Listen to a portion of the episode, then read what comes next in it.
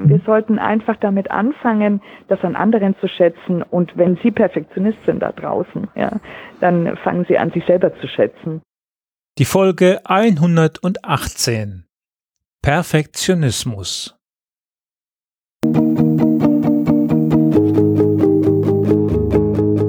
Gute Führung braucht Gespür.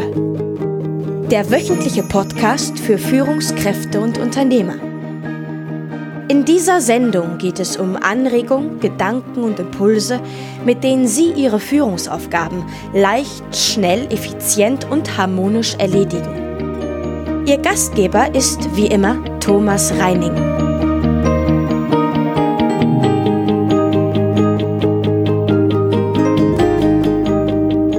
Freuen Sie sich auch über den perfekten Mitarbeiter oder den perfekten Vorgesetzten oder macht ihnen ein solcher eher Angst? In unserer hochtechnisierten Welt soll nach Möglichkeit alles perfekt organisiert zugehen und trotzdem fühlen wir uns in der Gegenwart eines Perfektionisten nicht wirklich wohl. Die hohen persönlichen Standards, die Organisiertheit und Fehlersensibilität eines Perfektionisten schrecken uns, auch weil wir glauben, da nicht mithalten zu können. Über die Gründe von Perfektionismus habe ich mit Frau Dr. Christina Alstötter gleich gesprochen. Kann man Perfektionismus lernen? Kann man ihn ablegen? Und wie sollte man mit ihm umgehen? Sie ist Psychologiedozentin am Campus Landau der Universität Koblenz-Landau und lehrt dort in den Fächern Persönlichkeitspsychologie und Diagnostik. In diesem Bereich liegen auch ihre Forschungsinteressen, die sich schwerpunktmäßig mit dem Thema Perfektionismus befassen. Sie sagt, Perfektionismus fasziniert mich, weil es eine Eigenschaft ist, die zwei völlig unterschiedliche Seiten hat. Auf der einen Seite verdanken wir Perfektionisten, also Menschen, die sehr hohe Anforderungen an ihre eigenen Leistungen haben, sehr viel, denn sie tragen mit ihren hoch angesetzten Zielen ungeheuer zum gesellschaftlichen und wirtschaftlichen Erfolg bei. Auch persönlich kann sie Perfektionisten viel abgewinnen, zum Beispiel wenn es sich um ihren Zahnarzt handelt oder die Menschen, die ihr Auto warten. Gleichzeitig stellt Perfektionismus eindeutig ein Risiko für stressbedingte Erkrankung dar. Faktoren, die dazu beitragen, Perfektionisten davor zu schützen zu erkranken ohne gleichzeitig ihre Leistungsfähigkeit einzuschränken, interessieren sie dabei besonders. Sie versucht nicht nur, ihnen durch verschiedene Forschungsprojekte auf die Spur zu kommen, sondern es ist ihr wichtig, das Wissen, das solche Projekte hervorgebracht haben, auch für die Praxis anwendbar zu machen. Gehen wir nun rein in mein Gespräch mit Frau Dr. Allstötter gleich und hören Sie, wie wichtig die Perfektionisten für uns sind, auch wenn es nicht immer leicht mit ihnen ist. Viel Spaß dabei. Ja, schönen guten Morgen, Frau Dr. Altstötter gleich. Mein Ruf geht heute nach Landau in die Pfalz. Ich begrüße Sie und bedanke mich, dass Sie Zeit gefunden haben für dieses Gespräch heute über Perfektionismus. Vielleicht stellen Sie sich selbst den Hörern einmal kurz vor. Ja, das mache ich gerne. Ähm, ich bin an der Uni in Landau, Dozentin seit vielen, vielen Jahren ähm, für Persönlichkeitspsychologie und Diagnostik. Und in den letzten Jahren hat mich immer mehr das Thema Perfektionismus gereizt, dem ich ziemlich viel meiner Forschungsinitiative widme, auch größere Forschungsprojekte habe und längerfristig durchführe. Ja, ein ganz interessantes Thema und eine ganz interessante Tätigkeit. Ja, die Hörer wissen es jetzt schon, es geht heute um Perfektionismus. Und bei mir ja, löst Perfektionismus erstmal immer so eine kleine negative Stimmung oder eine negative Assoziation aus. Wenngleich man, ja, wenn man ins Flugzeug stark, äh, steigt, äh, eigentlich auch ganz glücklich ist, wenn der Pilot und das Flugzeug äh, perfekt äh, funktionieren. Ja, und Ihre Worte deuten schon darauf hin, dass es einen Unterschied geben könnte. Also wenn etwas perfekt ist, ein Produkt zum Beispiel, dann äh, wie ein Flugzeug richtig gewartet ist, dann ist es etwas, was wir in der Regel ganz positiv finden. Nicht umsonst wird der Begriff der perfekte Urlaub, das perfekte Dinner, das finden wir ja ganz oft in den Medien und in der Werbung. Also damit ähm, wird wohl eher etwas Positives assoziiert, sonst würde man nicht damit werben mit dem Begriff. Wenn wir dann allerdings hin zum, zur Perfektion und Perfektionismus gehen, also wenn es immer mehr menschelt, dann äh, treten so unangenehme Gefühle auf. Die haben verschiedene Ursachen. Das eine ist, ähm, dass Perfektionisten für andere manchmal etwas anstrengend sind, weil sie Perfektion nicht nur von sich, sondern auch von anderen äh, verlangen oder erwarten oder einfordern. Ähm, und auch für Perfektionisten selbst ist das Leben manchmal nicht leicht. Die einen kommen gut zurecht, haben ganz viel davon, aber es gibt auch eine ganze Reihe von Personen mit hohen Ausprägungen auf diesem Merkmal, die erkranken, stressbedingt.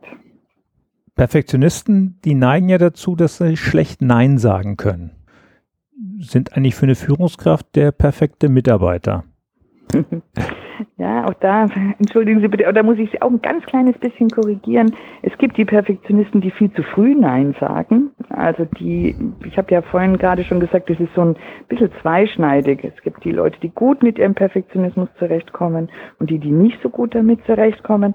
Und unter denen, die nicht so gut damit zurechtkommen, haben wir nochmal eine Gruppe, die vor lauter Angst zu versagen sehr, sehr schnell Nein sagen. Also die eigentlich underperformen, wenn man so will. Ne? Mhm. Die könnten viel mehr, aber sie neigen dazu, zum Beispiel sich nicht auf die nächste Höheebene zu bewerben oder äh, anspruchsvollere Aufgaben nicht anzunehmen oder ganz lang zu zögern, ob sie es tun sollen, aus lauter Angst, den eigenen Ansprüchen nicht gerecht zu werden. Und dann gibt's noch eine Gruppe, ja, die einfach immer sagen, ich muss der oder die Beste sein und muss vor allem, und auch das ist ein Erkrankungsrisiko, wie die Forschung zeigt, ich, mein Selbstwert ist sehr, sehr stark abhängig äh, davon, dass ich sehr gute Leistungen erbringe und die Anerkennung anderer ist mir übermäßig wichtig. Und äh, das sind die Menschen, die dann ähm, sich schwer tun, Nein zu sagen, auch wenn sie unter sich dann viel zu stark überfordern, viel zu stark anstrengen, viel zu wenig auf sich selbst achten.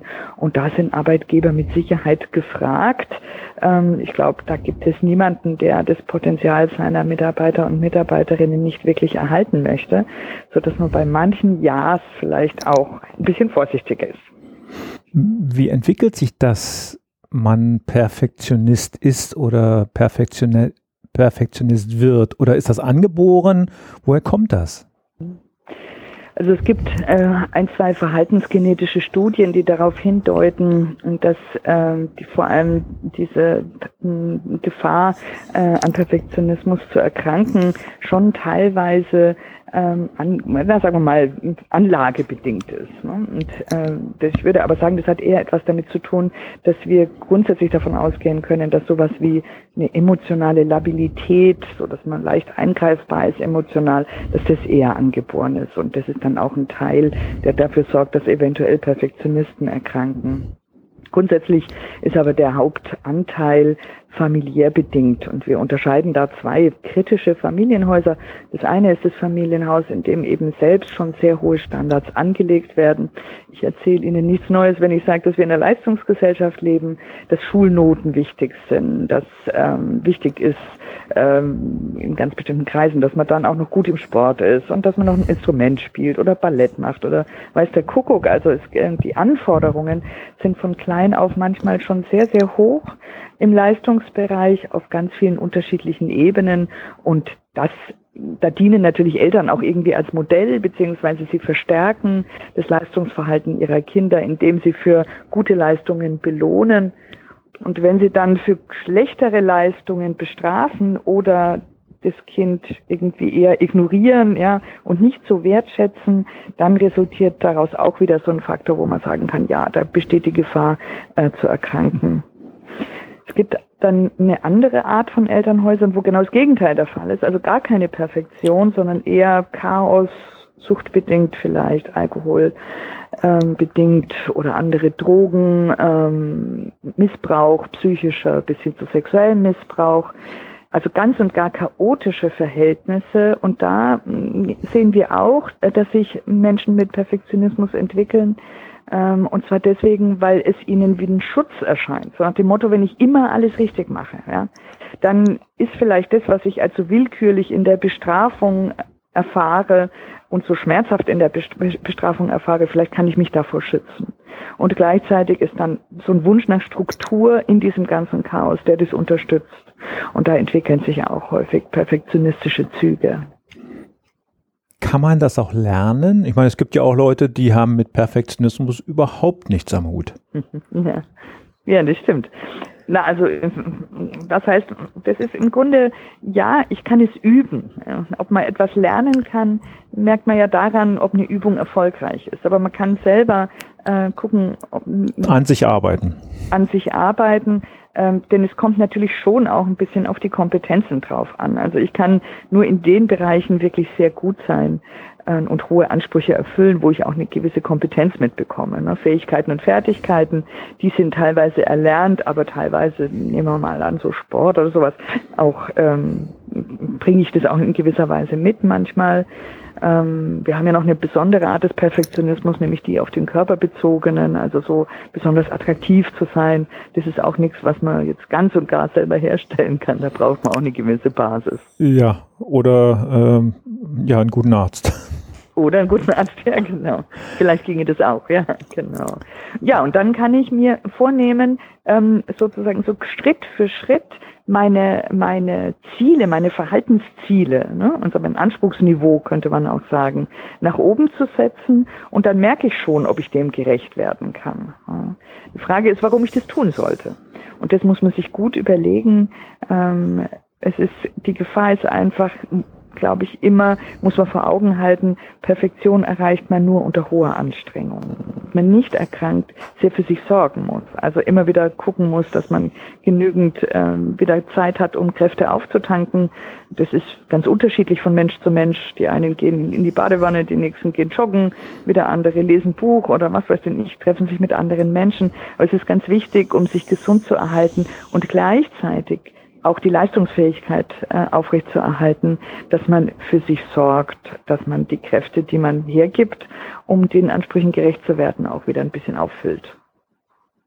Wenn ich jetzt so ein richtiger Perfektionist bin und weiß, dass ich, ja, eigentlich fühle ich mich gar nicht wohl dabei, mhm. was kann ich tun, um an mir zu arbeiten, dass ich das alles ein bisschen lockerer sehe?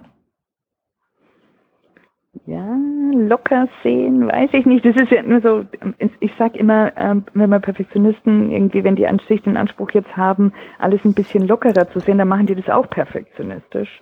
Und dann ist es äh, im Grunde genau das Gegenteil der Fall.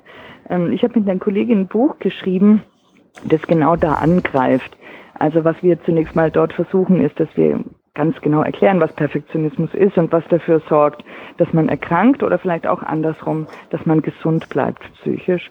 Und wir schlagen in diesem Buch auch so ein paar Übungen vor, die dann einen dabei unterstützen können. Und da steigen wir genau ein, zum Beispiel mit der Frage, ähm, was bringt mir denn mein Perfektionismus und was passiert denn, ähm, wenn ich das aufgebe? Will ich das wirklich? Das Buch heißt Perfektionismus mit hohen Ansprüchen, selbstbestimmt leben. Ein etwas komplizierter Titel, aber es war uns wichtig, damit deutlich zu machen, uns geht es nicht darum, ähm, dass man seine Standards einfach senkt. Ja, das ist ungefähr so erfolgreich wie einem Alkoholiker zu sagen, er soll nichts mehr trinken. Ja? Sondern es ist, das hat eine Funktion, diese hohen Standards, der Perfektionismus. Und diese Funktion, ähm, die muss man sich erstmal ein bisschen genauer angucken, ob man das wirklich loslassen will. Und dann gibt es eine ganze Reihe von Möglichkeiten, wie man an sich arbeiten kann. Ähm, wir legen allerdings auch immer Wert drauf und mir ist es ganz besonders wichtig, dass man auch immer ein bisschen prüft, ob man das noch so alleine kann. Ja? Also Perfektionisten neigen natürlich auch dazu, zu sagen, ach, das schaffe ich auch alleine. Sie neigen im Zweifel auch dazu, gar nicht zuzugeben, dass sie ein Problem haben, weil das auch nicht zu einer perfektionistischen Selbstdarstellung passt. Und da muss man ein bisschen gucken und an sich arbeiten, dass man das zugeben kann, sich selbst gegenüber und dass man dann vielleicht auch den Schritt geht und sagt, Mensch, ich schaffe das wirklich nicht so gut alleine, ich hole mir da Unterstützung und bin mir das auch wert, dass ich mich unterstützen lasse. als Führungskraft, wenn ich mit in, in meinem Team so perfekte Perfektionisten habe, wie kann ich die unterstützen? Von außen? Hm. Also eins habe ich vorhin schon mal gesagt, nicht jedes Jahr als ein Jahr nehmen und ähm, auch dieses, sagen wir mal, dieses, dieses, dieses Motto ganz ernst zu nehmen. Nur wer Kraft tankt, kann auch Kraft geben. Ne? Ähm, dass man ein bisschen darauf achtet, dass ähm, die Menschen, mit denen man zusammenarbeitet und für die man in der Arbeit auch eine gewisse Verantwortung hat, nicht überfordert. Ähm, das wäre so ein wesentliches Element, viele Unternehmen gehen ja dazu über und das ist die ganz positive Entwicklung zu sagen, zum Beispiel diese immerwährende Erreichbarkeit gibt's nicht mehr. Ja? E-Mails werden abends und an den Wochenenden nicht mehr versendet und ne, das wäre so ein, das ist das ist sowas zum Auftanken, sage ich mal, ne? ähm, was ein Arbeitgeber tun kann. Also wenn dann an dem Wochenende trotzdem nur Sport gemacht wird unter größter Anstrengung, kann ja der Arbeitgeber nichts mehr dafür. Das ist der eine Punkt. Der andere Punkt ist, wir wissen, dass das Erkrankungsrisiko dann besonders hoch ist, wenn ähm, die, diese, wenn, wenn, wenn dieses, der, der Grund, weswegen ich so anspruchsvoll bin oder perfektionistisch bin, sehr stark damit zusammenhängt, dass ich versuchen möchte, möglichst keine Misserfolge zu haben, möglichst nicht zu scheitern, möglichst nicht zu erleben, dass ich etwas nicht schaffe und dafür dann kritisiert werde. Das sind Menschen, denen ist die Anerkennung anderer sehr wichtig und deren Selbstkonzept und Selbstwert hängt sehr stark davon ab von ihrer Leistungsfähigkeit und dass das auch immer wieder ähm, praktisch deutlich gemacht wird. Und auch da können natürlich mh, Menschen, die dann mit solchen Menschen zusammenarbeiten, ganz viel tun, indem sie eben positives Feedback geben und immer wieder auch sagen, was gut funktioniert hat.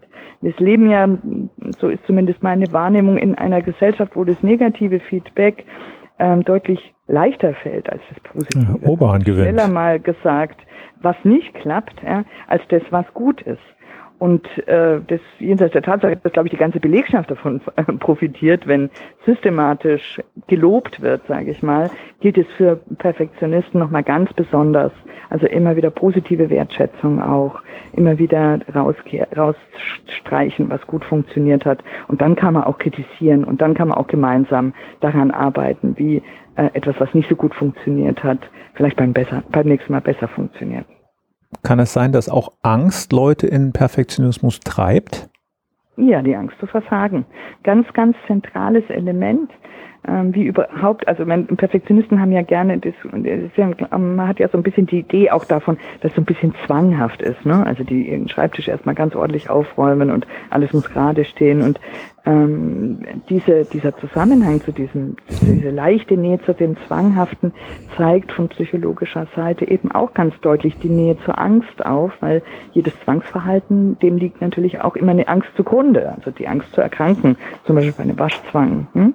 Und ähm, diese Angst zu versagen führt im Zweifel dann eben auch dazu, dass man seine Mails zehnmal liest, bevor man sie rausschickt. Ja? Aus lauter Angst, dass da ein Rechtschreibfehler drin sein könnte und dass dann andere einen irgendwie komisch finden. Wir zeigen in unserem Buch, äh, Geisler und ich, auch sehr deutlich auf, wie man mit solchen ja, mit solchen Ängsten umgehen kann, die sehr stark in unserem Kopf sind und die ähm, wir manchmal ganz automatisch, also die, die ganz automatisch hochkommen. Zum Beispiel, dass man, dass andere einen, einen nicht mehr schätzen, wenn man versagt oder den Respekt vor einem verlieren. Das sind oft Dinge, die hat man als Kind erlebt und immer wieder erlebt. Ich habe ja vorhin gesagt, hat sehr stark mit dem Elternhaus zu tun, Perfektionismus. Und dann hat sich diese Assoziation Versagen und Respekt verlieren oder missachtet werden oder Ansehen zu verlieren, hat sich in gewisser Weise automatisiert. Und das steuert die Angst. Und deswegen kommen wir vielleicht noch mal ganz kurz auf eine Ihrer Anfangsfragen zurück. Perfektionisten neigen dazu, nicht Nein zu sagen, wo ich gesagt habe, doch, es gibt welche, die sagen viel zu schnell Nein. Ähm, und das sind diejenigen, die eben überhaupt Leistungssituationen vermeiden aus lauter Angst eben, was ja auch ähm, eine ganz klassische Reaktion auf Ängste ist, die Vermeidung. So wie wir vermeiden, Hunden zu begegnen, wenn wir vor ihnen Angst haben. Wenn ich jetzt als Führungskraft oder als Unternehmer ein Team von Mitarbeitern habe, dann kann es ja sehr gut vorkommen, dass ich da einige Perfektionisten drin habe und da gibt es dann einige, die haben mit dem Perfektionismus ganz und gar nichts äh, zu tun. wie können die miteinander arbeiten? Wie können die miteinander harmonieren? Funktioniert das? kann man das beeinflussen? Denn nach meiner Erfahrung kracht das da das eine oder andere Mal ganz heftig. Mhm. Das kracht vor allem dann, ähm, wenn nicht die sozusagen das Positive dieser beiden Sichtweisen ähm, irgendwann auch mal thematisiert wird. Also sag mal, die Perfektionisten sind Spezialisten dafür, Fehler zu finden. Ja? Also weil ähm, oh, ja. Blick, ne, ähm, der, der bedeutet ja auch immer, da wird der Finger draufgelegt. Es gibt Unternehmen, die inzwischen sogar dafür bezahlen, dass man Fehler findet und Fehler macht, ähm, weil daraus lernt man am meisten. Ich glaube, ähm, wenn wir uns das Positive an Perfektionisten, denn ich kann Fehler nur beheben, wenn ich sie vorher gesehen habe, wenn wir uns das Positive erhalten wollen, dann brauchen wir tatsächlich auch eine andere Wertschätzung des Fehlerauffindens. Das ist so die eine Seite, ne? dass man sagt, Mensch, genau darum geht's mir. Diese Person, die Perfektionistin oder der Perfektionist, die sind dafür zuständig, rauszufinden, was nicht klappt. Dann äh, ist auf der Seite der Perfektionisten wichtig, dass man sich mit ihnen darüber auseinandersetzt, wie denn diese Fehler kommuniziert werden. Ja? Ähm, sehr häufig besteht da das Problem eher nicht darin, dass ein Fehler gefunden wird, sondern in welcher Art und Weise er nach außen getragen wird. Ne? Also dass man dann rum Holzhammer Methode, dass man, dass man dann jemanden gleich Mods einen auf die Mütze kippt und so. Ne? Also das sind also die Art zu kommunizieren, dass man sagt, wie machen wir das denn eigentlich? Ne? So ein, sag ich mal, Beschwerdemanagement. Wie gehen wir damit um? Ja? Und äh, dann kann das gut funktionieren, wobei man sagen muss, der Mensch bleibt ein Mensch, bleibt ein Mensch und es ist nicht alles optimierbar. Das gilt für Kommunikationsstrategien genauso wie für die Akzeptanz, dass da jemand ist, der mir Fehler nachweist. Das haben wir alle nicht besonders gerne. Hm? Ähm, wichtig ist mir dann auch noch, dass man eben nicht nur Fehler offen macht, sondern ganz klar immer wieder darauf hinweist und darauf hinarbeitet, dass nur die Fehler von Interesse sind, von denen man auch eine Idee entwickeln kann, wie man sie beheben kann. Ja? Also eine übermäßige Kritik an Dingen, die sich schlicht im Moment nicht ändern lassen, ist auch unsinnig. Also die Auseinandersetzung zu thematisieren, wie gehen wir mit Kritik, wie gehen wir mit Fehlern, wie gehen wir mit Scheitern um, das ist etwas, was man unterstützen muss, wenn man so ein heterogenes Team hat. Die Perfektionisten, die legen es ja auch darauf an, nur noch die Fehler zu finden und äh, sie anderen nachzuweisen. Das muss man dann auch irgendwie in den Griff bekommen. Mir ist es wichtig zu sehen, das ist ganz was Positives, wenn man Fehler findet. Ob man es jetzt darauf anlegt, Fehler zu finden als Perfektionist, weiß ich gar nicht so. Es ist so, stellen Sie vor, Sie wären Parfümeur oder sowas. Ja? Also es ist eine Begabung. Mhm. Oder, oder Sommelier. Ne, es ist eine Begabung, dass man das sieht. Und dann ist die Frage, wie gehen wir denn eigentlich damit um, wenn uns jemand einen Fehler nachweist? Ne? Also ist, ist das, warum ist das schlimm? Ne? Ist doch eigentlich gut. Und diese, das zu sensibilisieren, auch zu sagen, ja Mensch, ich darf mich ärgern, wenn mir jemand einen äh, Fehler nachweist, aber ich darf den Boten nicht köpfen ne, und ihm irgendwelchen bösen Willen unterstellen, sondern ähm, ich darf getrost hergehen und sagen, ja, wir alle machen Fehler und unsere Aufgabe ist es zu lernen, egal ob wir Perfektionisten oder nicht Perfektionisten sind, konstruktiv damit umzugehen, weil es bringt uns letztendlich weiter. Ne? Also ein Beispiel, das ich immer gerne gebe, ist, wie ist denn das eigentlich mit dem Spiegelei? Warum klappt es bei manchen Menschen und bei anderen nicht? Es klappt bei denen, die üben. Und die üben deswegen, weil sie Fehler machen. Oder warum können wir laufen? Wir können laufen, weil wir fallen konnten irgendwann mal und dann festgestellt haben, unter welchen Bedingungen falle ich denn nicht? Ne? Wie muss ich Gleichgewicht halten? Wo muss ich mich vielleicht festhalten?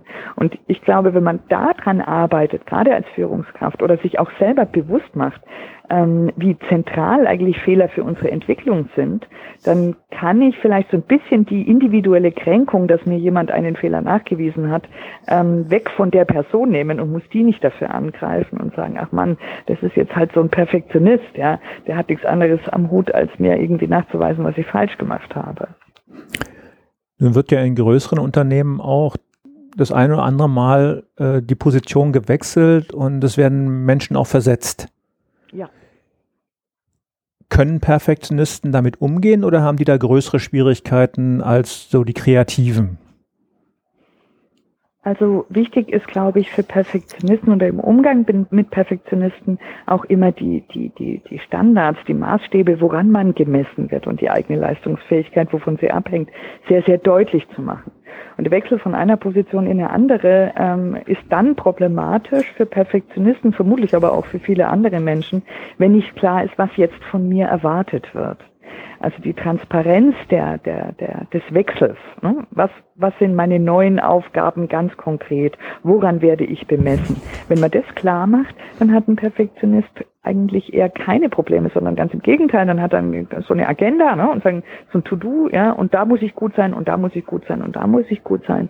Und dann kann das ganz gut funktionieren. Äh, ne? Und das würde ich sagen, ähm, ist vermutlich auch wichtig für Kreative. Die sind vielleicht, die probieren das, die tun sich vielleicht leichter, das eine oder andere auszuprobieren und die tun sich vielleicht auch leichter, ähm, sozusagen im Scheitern das nicht ganz so dramatisch zu nehmen, während sie ausprobieren, was eigentlich von ihnen in der neuen Position erwartet wird, ähm, weil sie eben die Kreativität ja auch bedeutet, ich habe so eine Kern-Selbstsicherheit, die es mir erlaubt, rumzuprobieren, sage ich jetzt mal ein bisschen salopp, ja?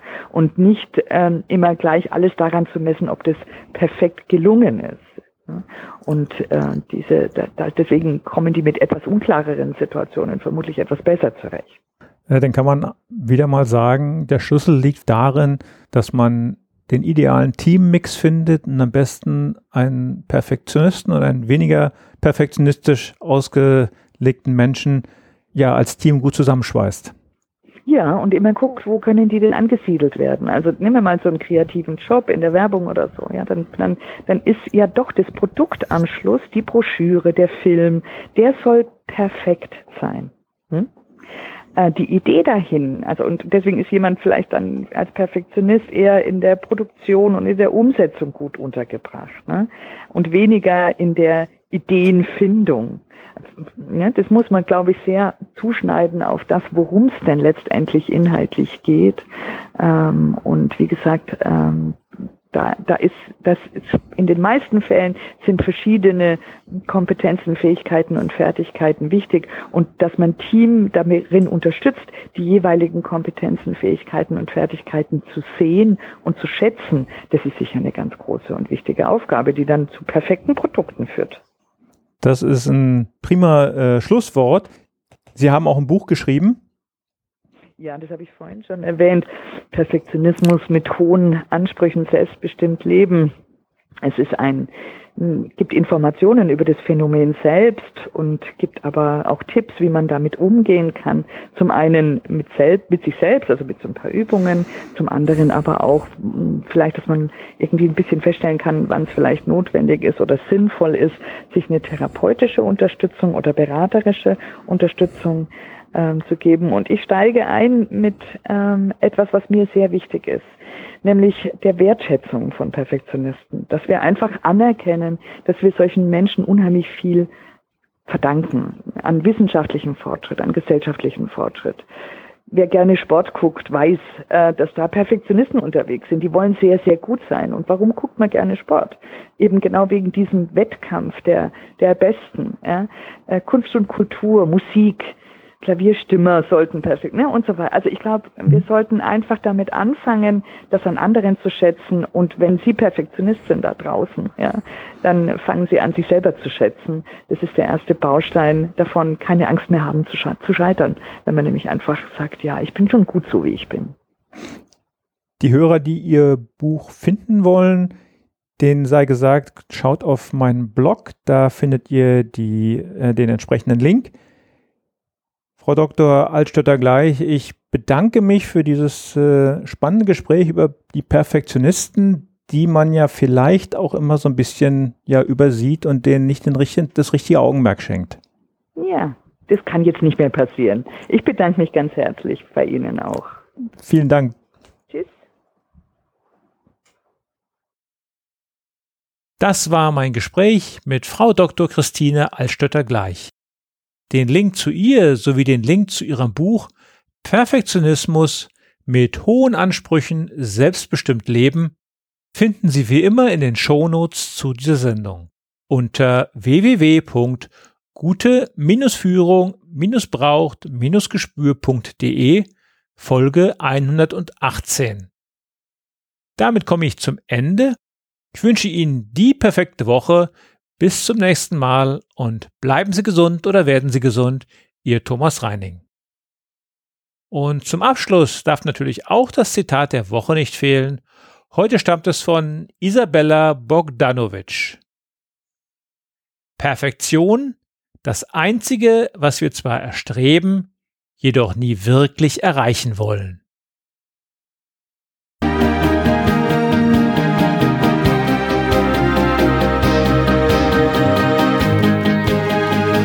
Gefällt dieser Podcast? Dann bewerten Sie ihn doch mit einer Sternebewertung und Rezension in iTunes. Dies hilft einerseits, diese Sendung weiter zu verbessern und sie darüber hinaus für andere noch sichtbarer zu machen. Besuchen Sie auch den Blog Gute Führung braucht Gespür.de und schauen Sie, was es dort noch Spannendes für Sie zu entdecken gibt. Denken Sie immer daran, Sharing ist Caring und teilen Sie den Link zu dieser Sendung mit anderen Interessierten. Das war die heutige Ausgabe von Gute Führung braucht Gespür. Vielen Dank fürs Zuhören und eine schöne Zeit für Sie.